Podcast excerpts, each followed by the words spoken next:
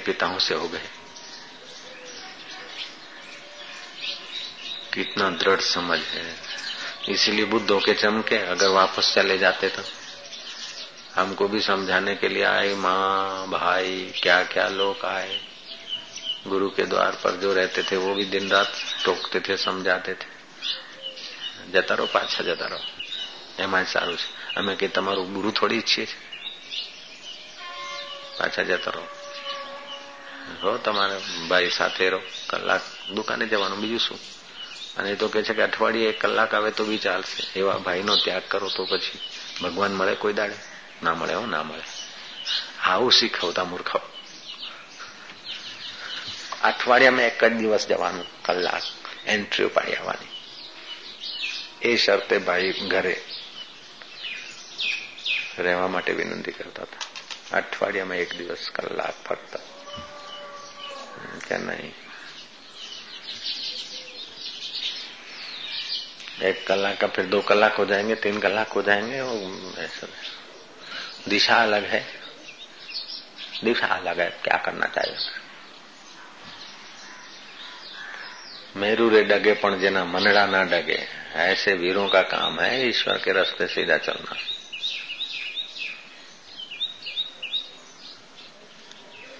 ચાલો હું ડીસા જઉં જઉં ડીસા હા જી હે રામ જો આજકાલમાં આવશે ડીસા વાળા બી આવી જશે આજકાલમાં પધારશે હમ हे राम जो पुरुष अविद्या रूपी निद्रा से जागा है બે નાવડીમાં પગ મૂકે ને चलो चालक मोदी काका कमाल कर दिया उसने नडियाद में उसका परिवार था और उधर नारेश्वर में वो रहता था। इसी दृढ़ श्रद्धा, एक एक संचालक था, नारेश्वर आश्रम का, एक मर्द।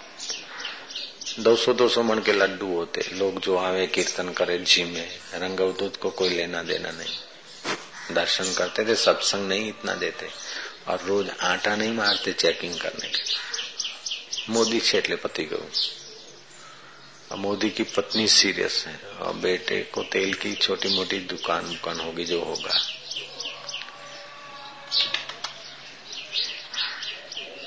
नडियाद और कहीं पेटलाद वेटलाद ऐसी नडियाद डिस्ट्रिक्ट में ऐसी जगह पे उनका कुछ था तो मोदी काका को ચિઠ્ઠિયા આવી કે બા બીમાર છે તો કે હું તો ડાક્ટર નથી કે એને હાજી કરીશ તમે કઈ દવા દારૂ કર્યું તારા એ સિરિયસ છે સિરિયસ છે તો મારા જવાથી કઈ હાજી થશે નહીં.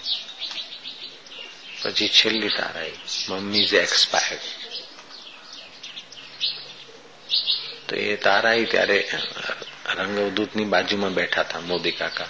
કોઈ પૂછતા હતા? બાપુ પાસેથી કોઈ કાર્યક્રમ માટેની કોઈ સંચાલક થયું. તે તાર આવે એટલે તાર વાંચી અને ધીરે રહીને તાર છુપાવી દીધી. મમ્મી ઇઝ એક્સપાયર્ડ કમસો એક દિવસ થયો, બીજો દિવસ થયો. ત્યાંના માણસો આવ્યા બપોરે તારા એ દિવસ પૂરો થયો, બીજા દિવસે માણસો આવ્યા કે, આમ તમારી પત્ની સ્વર્ગવાસ. અને તમને તાર કર્યો તો મળ્યો કે નહીં? કે હા, મળ્યો. તાર તમને મળ્યો છે કે હા? મોદી કાકા, તમારી પત્ની એક્સપાયર થઈ ગઈ. તમને તાર મળ્યો છે કે? હા. આ રહ્યો. પણ મળો છે એટલે હું છું. એ જરા એવી રીતે બોલતા હતા એમનો હું જૂઠું બોલું? પાછા જુસ્સામાં બી રહેતા. હા, રહ્યો. તો પછી એ સિરિયસ છે, તબિયત ખરાબ છે. એક વાર તો તમારે આવું કે હું અહીંયા રહીશ. ઈશ્વરનું ચિંતન કરીશ. અર્ધાંગની છે ને પુણ્ય થશે. એની ગતિ સારી થશે. બાકી ત્યાં આવીને એની પાછળ પાછળ હું ફરું. તો શું એનું મરણ અટકાવું? કે એ મરી ગઈ છે તો હું નહીં આવું તો શું એને લાકડા નહીં મળે?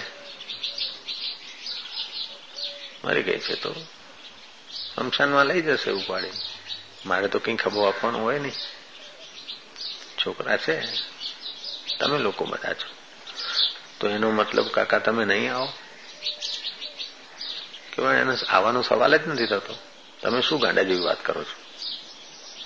પેલા લોકો કે, કાકા, તમે અમે બાપુને કહીશું.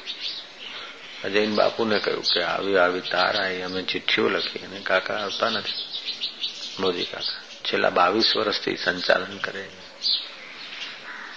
પહેલા તો આખું ગામ પેલું કરે છે ગામમાં એક ચર્ચા થાય છે ખોટી હવા ઉભી અરે મોદી કો બોલાવો મોદી ખરેખર સાચું છે તાર તો એ દિવસે આવે તો શું હતું આ કે જ હતું આ લોકો કે છે જ વાત તો પછી તમે ગયા નહીં મેં તો તમને કદી રોક્યા નથી ના ના પણ મારે પૂછાય જ નહીં જવાય જ नहीं अभी जहां अवधूत की समाधि है अवधूत तो शरीर शांत हो गया अवधूत का बाद में कई वर्षों तक उसने संचालक पद चलाया। क्या सुंदर व्यवस्था, धन्य है मोदी का का स्वभाव जरा कड़क था। अच्छा था क्या? मैनेजमेंट बहुत अच्छा था। लालजी महाराज को ले आए। अवधूत चले गए तो कोई संत तो चाहिए। लालजी महाराज को ले आया लालजी महाराज के यहाँ सीताराम का फ़ोटो की पूजा होती है, वहीं अवधूत का उतना बड़ा फ़ोटो दे दिया। ये ब्रह्मवेता, इनकी भी पूजा करो। लालजी महाराज को अवधूत की जगह पे नहीं बिठाया, लेकिन अवधूत सीताराम और अवधूत का फ़ोटो, दोनों की पूजा करते लालजी महाराज ने तेरह वर्ष बिताया। मोदी काका तो चले गए, लेकिन मैं ऐसी सुंदर व्यवस्था करके गए कि अवधूत की संस्था अभी चल रही है, आराम से। न अवधूत को चिंता है, न अवधूत के दूसरे किसी जेलों को चिंता है। मोदी का ऐसी गोठवन कर गए, धन्य। उनकी स्मृति है, समाधि है, मोदी काका की। समय जाएगा त्यों त्यों मोदी काका का नाम। हम्म। ऐसे समर्पित सेवक होते, तभी संस्था चलती। एक पैर एक नाव में, एक पैर दूसरी नाव में वाहवाही होती है तो चलो आपड़े आपड़े के बापू ना, शिष्य ने संचालक। बोझा आता है तो कहे चालो मने टाइम नहीं ऐसे ले भागु सेवक तो हर संस्था में आते चले जाते समर्पित सेवकों से ही संस्था चलती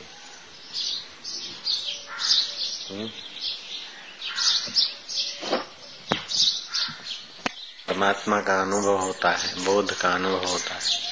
जैसे गहने भिन्न भिन्न है, इन्हें भट्टी में डालते तो सब सोना हो जाता है, एक ही हो जाता है। ऐसे ही वो सच्चिदानंद जो ईश्वर है, उससे पूर्ण स्फुरित होता है। मन, फिर पाँच इंद्रियाँ, और मन में जो संस्कार, ऐसा जगत दिखता है। रात को सो जाते तो इंद्रियाँ मन में लीन होती। मन बुद्धि में, जीवत्व में, और जीव सुनसान हो जाता है अविद्या के पर्दे में। उसको पता नहीं कि आत्मा मेरे निकट है, परमात्मा मेरे निकट। तो अविद्या का पर्दा हटता है जब साधन, भजन और ज्ञान से। तो जीव जब विश्रांति करता है तो उसको समाधि बोलते हैं। और पर्दा रहित जो विश्रांति है, उसको नींद बोलते हैं। नींद में भी कोई चिंता नहीं रहती, कोई टेंशन नहीं रहता, कोई बंधन नहीं रहता, कोई सत्यता नहीं रहती। लेकिन वो संस्कार लेकर सोए नींद में। फिर उठे तो वही संस्कार रिपीट होंगे। और नींद में जाएगा तो संस्कार दब जाते सुन हो जाते, और नींद आई, आराम मिलता है, शरीर की थकान मिटती। लेकिन जब ध्यान में जाएगा तो मन बुद्धि की थकान मिटती। ध्यान से उठेगा तो मन बुद्धि में दिव्य प्रेरणा, दिव्य ज्ञान, दिव्य शांति, दिव्य आनंद, ये सब आता है। इसलिए भगवान शंकर कहते पार्वती को, नास्ति ध्यानम समम तीर्थम। ध्यान के समान कोई तीर्थ नहीं। तीर्थ में शरीर नहाता है, लेकिन ध्यान में ये जीवात्मा परमात्मा में नहाता है। नास्ति ध्यानम समम यज्ञम। ध्यान के समान कोई यज्ञ नहीं। यज्ञ में तुम पाँच वस्तु स्वाहा करते हो, लेकिन ध्यान में तो तुम्हारे पाँच विकार क्षीण होते नास्ति ध्यानम समम यज्ञम, नास्ति ध्यानम समम दानम, तस्मात ध्यानम समाचरेत। इसलिए ध्यान का आदर करो। तो भगवत ध्यान जो है, वो प्रारब्ध के कुटिल अंक को मिटा देता है। मेटत कठिन को अंक भाल के आज से कुछ वर्ष पहले हम उत्तर काशी में थे, आनंदमयी माँ और दूसरे बड़े बड़े अच्छे अच्छे संत थे। आनंदमयी माँ के हाथ से उद्घाटन था, और हम लोग अपने कोई अतिथि था, कोई कुछ ऐसे। संतों का जमघट था। तो वहाँ एक गंगा किनारे घाट बना था, उस घाट का उद्घाटन। तो उसमें साधु लोग बोल रहे थे। दस, पाँच पाँच मिनट सब लोग, हम लोग प्रवचन सब कर रहे हैं।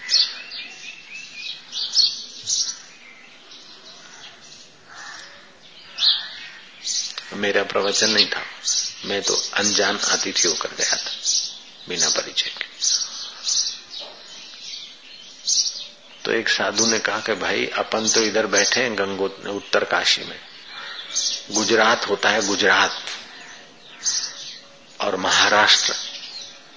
दिल्ली से 800 हज़ार किलोमीटर दूर गुजरात है और महाराष्ट्र है बम्बई तो वहाँ मीलें, होती है मीलें। और मीलें जो बनाते हैं, उनको मील मालिक बोलते हैं। और दूसरे होते हैं मीलों में काम करने वाले, उसको मील मजूर बोलते हैं। गंगोत्री में, उत्तरकाशी में ये ये चीज़ दूर की लगती है, इधर वो दूर लगता है। तो बम्बई होता है बम्बई बम्बई में मिलें होती, वो कपड़ा बनता है। तो जो कपड़ा बनाते हैं, मेहनत करते हैं, उसको मजदूर बोलते हैं। और जो मिल बनाते हैं, उनको मालिक बोलते हैं, सेठ। तो एक होते सेठ, दूसरे होते मिल मजदूर। लेकिन तीसरे होते हैं, वो शेयर्स बोलते हैं, शेयर। दस दस रुपए के शेयर खरीद लेते हैं। उनको शेयर होल्डर बोलते हैं। तो मजदूर तो मेहनत करते तभी तनख्वाह पाते और सेठ मैनेजमेंट करते तभी नफा पाता है। लेकिन जो शेयर होल्डर है, वो तो शेयर्स लेके रख देते घर बैठे उनको डिविडेंड मिलता है। ऐसे ये घाट पर जो कोई स्नान करेगा या ध्यान करेगा या भजन करेगा इस धरती पे, वो तो मेहनत करेगा, पाएगा। और ये आश्रम वाले हैं, वो संभालेंगे, उनको पुण्य मिलेगा। लेकिन जिन्होंने ये घाट बनाया ये जमीन दिया है उन्होंने तो शेयर्स लेके रख दिए उनके तो इक्कीस स्कूल तक डिविडेंड मिलता रहेगा बोले ऐसी युक्ति युक्त बात कही उसने कि हाँ वो मिल तो छूट जाएगी ये शेयर्स तो इधर उधर हो सकते हैं लेकिन ये आध्यात्मिक पुण्य जो है वो तो कोई भी भजन करेगा હવે અત્યારે આપણે આટલા જ છીએ સો દોઢસો બસો માણસ બપોરે બધું ભરાઈ જશે આપણી ગેરહાજરીમાં રવિવારે બુધવારે બધું થઈ જાય તો જે લોકોએ અહીંયા જે કંઈ કર્યું છે દસ ટકા પચીસ ટકા જે ઈશ્વરની નિયતિ એ તો એમના બાપનું ને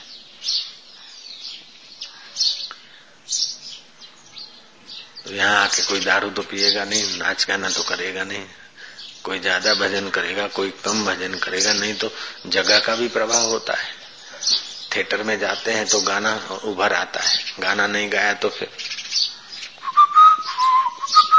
कालर और बाल संवारने और सीटी बजाना आ जाता है, क्योंकि वो थिएटर के वाइब्रेशन है। ऐसे ही जहाँ भजन होता है, उस जगह पे जाते ही मन में भाव आते हैं। सिर झुकता है, राम राम हरिओम जो भी कुछ। तो पुण्य भूमि पे पुण्य संस्कार जग जाते लोगों के। तो पुण्य संस्कार जगाने का भी तो निमित्त ये लोग बने जिन्होंने घाट बनाया, जिन्होंने धरती दी।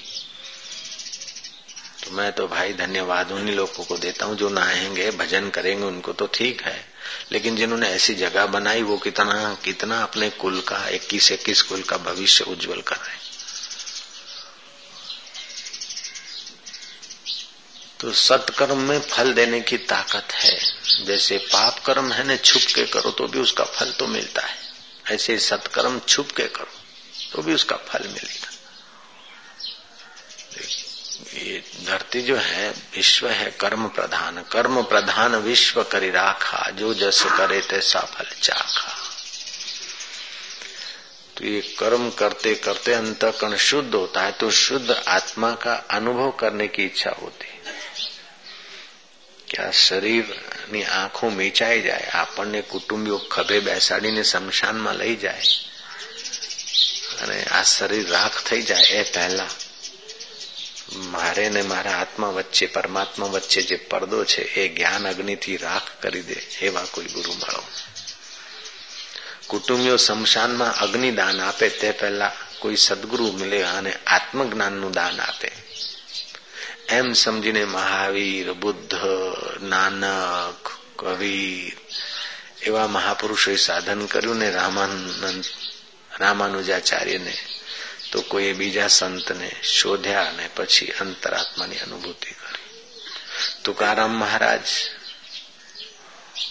એ અનુભૂતિ કરીને લોહગાંવમાં કીર્તન ભજન કરતા ત્યાં ચોતરો હતો એક ઓટલો કુચર ચોતરા કુચર ચોતરા હું ચોતરા ઉપર બેસીને ગામના અમુક તત્વો હોય ને પાછા હવે ये सारा दिन भजन करता है लोगों को बेवकूफ बनाता है खुदा की कसम એવા લોકોએ તુકારામ મહારાજનું તેજ વધતું જોઈને કુપ્રચાર કર્યો અને એમાં પાછા આપણા હિન્દુ ભાઈઓએ મળ્યા कुचर चौतरा ऊपर बैसी ने तुकाराम महाराज नो प्रभाव तुकाराम महाराज का क्षीण करने का प्लानिंग बनाते और ऐसा एक पठान को बहका दिया कि तुकाराम महाराज नहा के आए तो वो पठान उन पे थूक देता। वो तुकाराम महाराज ने एक नाथ महाराज पैठान की बात। फिर वो नहाने जाते, फिर थूका, फिर नहाने जाए, फिर थूके। ऐसे दस, पाँच बार रोज करता हूँ एक दिन तो पठान को ऐसा बहका दिया कि वो बस नहा के आवे और थूके। ऐसे करते करते सुबह से वो नहाने गए। तो थूक दे फिर से नहाने जाए। 108 वक्त इस्लामी शासन। 108 वक्त वो महापुरुष को, एकनाथ जी महाराज को नहाना पड़ा। आखिर पठान का हृदय बदला, बोले, महाराज,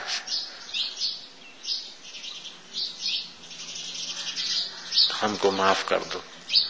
मैं भी ऐसे तो ईमान में, धर्म में मानता हूँ। मैं भी चार टाइम नमाज़ पढ़ता हूँ। बोले मूर्ख तेरी नमाज है किसी चार टाइम खुदा के तो और टाइम किसका हाँ तेरी मस्जिद में खुदा तो और जगह कौन है ચાર જ વખત નમાજના છે તો બીજો વખત શાના માટે હવે એક જ જગ્યા તારો ભગવાન છે તો બીજી જગ્યા કે ખાલી છે कंकड़ पत्थर जोड़ के दिया मस्जिद बनाए तापे मुल्ला चढ़ी बांग दे क्या बहरा हुआ खुदा એ ખુદા તારો બહેરો થયો છે ज्ञानी ज़रूर છે. અને તું નમાજ ભણે છે ને नमाज़ थी कि बदमाशी थी तो ऐसी हिम्मत रखने वाले संतों को हयाती काल में समाज ने नहीं पहचाना लेकिन अभी एक नाथ जी महाराज का पुस्तक बड़े बड़े विद्वान पढ़ते हैं और तुकाराम महाराज को भी ऐसे ही कुप्रचार का शिकार बना दिया गया नामदेव महाराज को बुलाया, बोले, मरी हुई गौ जिंदी करो, काफर। बोले तो भाई, हम सब नहीं करते समय किसी मुल्ला मौलवी को बुलाओ। बोले, नहीं, तुम हिंदू संत है, चमत्कारी है, ये गाय ज़िंदा करो। तुकाराम ये नामदेव महाराज सब बैठ गए। बोले, इसको बेड़िया पहरा दो। हाथ में हथकड़ियाँ, पैरों में बेड़िया। या तो गाय जिंदी करो या तो फिर जेल में जाओ। इतना जुलम। लेकिन अपनी प्रजा, निर्माल्य प्रजा क्या बोले? हे भगवान, हे माजा विठला करके चुप। नामदेव भजन करते करते जब करते करते विठल को हृदय पूर्वक पुकारा कब तू जान, तेरा काम जाने। कोई ऐसी ईश्वर की लीला हुई, मरी हुई गाय ने करवट ली। तब वो मुसलमान राजा ने नामदेव को मुक्त किया। तो ऐसे ऐसे कभी हिंदू राजा ने इतना अनाचार नहीं किया कि मुसलमान मुल्ला मौलवी को कह दे कि गाय जिंदी कर दो। तुलसीदास महाराज को औरंगज़ेब ने जेल कर दिया, चमत्कार दिखाओ। तुलसीदास महाराज बोलते, भाई चमत्कार तो हमारा तो श्री राम जपते हैं, लोगों को साधु सदुपदेश देते हैं। बोले, नहीं, कुछ चमत्कार दिखाओ। तुलसीदास को जेल में डाल दिया। तुलसीदास ने जल में बैठे बैठे बैठे बैठे। विनय पत्रिका रची पूरी कवि थे। हठीले हनुमान, आवाहन किया। बस सुबह होते होते महल में इर्द गिर्द बंदर बंदर बंदर बंदर। और किसी का बुरखा खींचे तो किसी का कुछ तो किसी की मूछ खेचे तो किसी का कान खींचे। पूरा उत्पात मचा दिया, औरंगज़ेब की कान, आँख खुली के ये यही चमत्कार है। तुलसीदास से माफ़ी वाफी मांगी। चले। तो अपनी भारतीय संस्कृति में योग साधना, भक्ति साधना की विशेषताएँ बहुत थी। अभी भी कुछ है, लेकिन लुप्त सी हो गई। मांत्रिक शक्ति में, मंत्र में भी बड़ी शक्ति। तो आरोग्य के मंत्र होते हैं, विजय के मंत्र होते हैं। शांति पाने के मंत्र होते हैं, अंतर्मुख होने के मंत्र होते हैं। आदि जो मिटाने को यत्न करते हैं, वो धनभागी है। तो मंत्र की शक्ति हम लोग भूलते गए, साधन भजन की शक्ति, सत्कर्म की शक्ति भूलते गए तो असुरी जीवन होता गया। और दूसरी बात, आपस में जो संगठन भूलते गए थे इसीलिए यवनों का, दूसरों का प्रभाव पड़ता गया। अभी धरती पर सौ करोड़ ईसाई हैं। सौ करोड़ हिंदू नहीं बचे। हालाँकि हिंदुओं में शंकर भगवान, कृष्ण भगवान, राम भगवान कई बार प्रकटे अवतरित हुए, लेकिन हिंदू बटते गए, आपरुषु और वो लोग प्रचार करते गए, एक दूसरे को बनाते गए, ईसाई। आज जीसस जब हयात था तो मैगरेलिन नाम की वैश्या, उनकी भक्त थी। तो उसने पैर धोए जीसस के अत्र से। तो जो कुछ राजकारणी जीसस के अगेंस्ट थे, उनको मौका मिल गया कुप्रचार करने का। और ऐसा जोरदार प्रचार हुआ कि जीसस को क्रॉस पे चढ़ा दिया गया। तो उस समय हज़ारों आदमी जीसस को क्रॉस पे चढ़ा हुआ देखकर तालियाँ बजा रहे थे। और अभी करोड़ों आदमी अपने को ईसाई जीसस का अनुयायी मान रहे वर्ल्ड पार्लियामेंट में मेरे सबूत अमेरिका में कई जगह पर ऐसा प्रश्न होता था। कि सबसे बड़ा धर्म हमारा ईसाई धर्म है, क्योंकि इसमें बहुत लोग हैं। तो राम तीर्थ से भी ऐसी बात हुई। राम तीर्थ ने बोला, बहुसंख्या से धर्म के बड़प्पन नहीं होता। बहुसंख्या गिनो तो कीड़ियों की, बैक्टीरियाओं की बहुसंख्या है। धर्म की अपनी श्रेष्ठता होती है। बोलते, जीसस भगवान बड़े हैं। कैसे बड़े? कि बहुत फॉलोअर्स हैं। नहीं नहीं। जीसस भगवान बड़े हैं और कृष्ण छोटे हैं। अरे कृष्ण ने तो शत्रुओं को सत्रह साल की उम्र तक शत्रुओं को छुआ तक, हथियार के बिना ही शत्रुओं को छूटते या तो पूतना को तो चूस चूस के पहुँचा दिया धेनकासुर बकासुर को तो हाथों से ही पहुँचा दिया, और मामा कंस को आलिंगन करते ही पहुँचा दिया। ऐसे समर्थ भगवान कृष्ण की सफलता तो प्रत्यक्ष है। जीसस तो शत्रुओं के द्वारा क्रॉस पर चढ़कर लाचार होकर मर गए। दुर्जनों के द्वारा जीसस मारे गए और कृष्ण ने तो दुर्जनों को बिना हथियार के मार के अपने धाम में पहुँचाया। तो भगवान तत्व में कृष्ण बड़े कि जीसस बड़े। और कृष्ण आए तो जन्मजात सिद्धियाँ और सामर्थ्य उनके जीवन में दिखा। आज जीसस तो बेचारे सत्रह साल भारत में आए, योगियों से योग सीखे और काशी के विद्वानों से विद्या सीखे। बाद में रोम में आए तो रोम के केसर बादशाह ने रोम को सवारा। और बहुमान किया जीसस का। और फिर वही रोमन लोगों ने यहूदियों ने जीसस को क्रॉस पे भी चढ़ाया। हमारे भारत में भगवान कृष्ण को तो पूजा है। सुकरात सुकरात में और शिव जी के जहर में कितना फ़र्क है। सुकरात को जबरन जहर दिया गया और मार दिया लोगों ने। और यहाँ कृष्ण अपने मन से ही, अपने लोगों का दुख मिटाने के लिए जहर पीते और कंठ में रखते, नीलकंठ कहलाते तो ये भारतीय संस्कृति के भगवान और संतों की तो अभी भी आध्यात्मिक महिमा है। परदेश में खाली हाथ जाते हैं और हज़ारों लोगों को शिष्य बना के आते हैं, शांति दे के आते और तुम तो कावा दवा करके दूसरों को अपने धर्म में ही घसीटते हो। तो भारतीय आध्यात्मिकता तो अभी भी उतने ही और लोगों की अपेक्षा उतनी ही सच्चाई और महत्ता रखती चाहे मंत्र शक्ति हो, चाहे योग शक्ति हो, चाहे आत्मज्ञान हो चाहे औषध के जगत में हो, अभी अमेरिका आयुर्वेदिक पर झुक रहा है। तो हमारा हज़ार वर्ष से देश गुलाम रहा, इसलिए संस्कृति का फ़ायदा हम लोग नहीं ले रहे और पाश्चात्य जगत से प्रभावित हो गए। पढ़ाई लिखाई ऐसी हुई, लॉर्ड मैकालेन। उसने अंग्रेज़ शासन को कहा कि जब तक भारतीय संस्कृति का प्रभाव रहेगा, तब तक अपना शासन पक्का नहीं रहेगा। तो गुरुकुलों को नाबूद किया जाए। नहीं तो एक भी आदमी ठान लेगा तो उसकी शक्तियाँ जगाकर हम लोगों को भगा सकता है। इसलिए गुरुकुलों को नाबूद करने के लिए ब्रिटिश शासन ने अंग्रेज़ी की महिमा बढ़ा दी। अंग्रेज़ी पढ़े उसको प्रमोद। नौकरी, ये इज़्ज़त तो आदि देने लगे। और संस्कृत संस्कृत भाषा और गुरुकुलों में जाने वाले को नीचा दिखाने लगे और कुप्रचार करने लगे। इससे अंग्रेज़ी कल्चर घुस गया। तो हम लोग अंग्रेज़ों से प्रभावित हो गए। मैकालेन की कूटनीति ने ऐसा काम किया कि अभी भी उसके असर हमारे खून में है, ब्लड में है। हमारे नेता परदेश जाते हैं, उनसे प्रभावित होकर आते वहाँ के अंडा सिस्टम पूरे देश में चालू कर दी। मेरी जहाँ मेरी जहाँ मुर्गी के अंडे। संडे हो या मंडे खा लो मुर्गी के अंडे। तो मुर्गी का अंडा खाने से जो सेक्सुअल केंद्र है उत्तेजित होते हैं। जो वीर धातु पड़ा है उसको भी ले निकलते और धीरे धीरे थोड़ा चिल्लाने से बंद हुआ ये प्रचार। तो नेताओं का कसूर नहीं है। अंग्रेज़ी स्कूलों में पढ़े और पाश्चात्य कल्चर से जिए। इसलिए भारतीय संस्कृति का जो लाभ लेना चाहिए और भारत के हवामान के अनुसार हमारा खान पान होना चाहिए। अमेरिका में या परदेश लंदन में ठंडी है।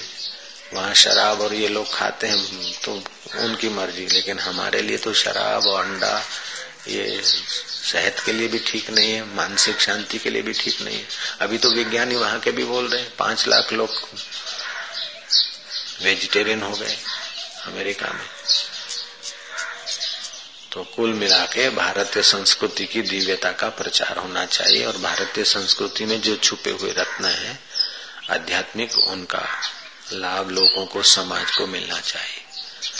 ओम शांति शांति। अपने अपने काम में लगो।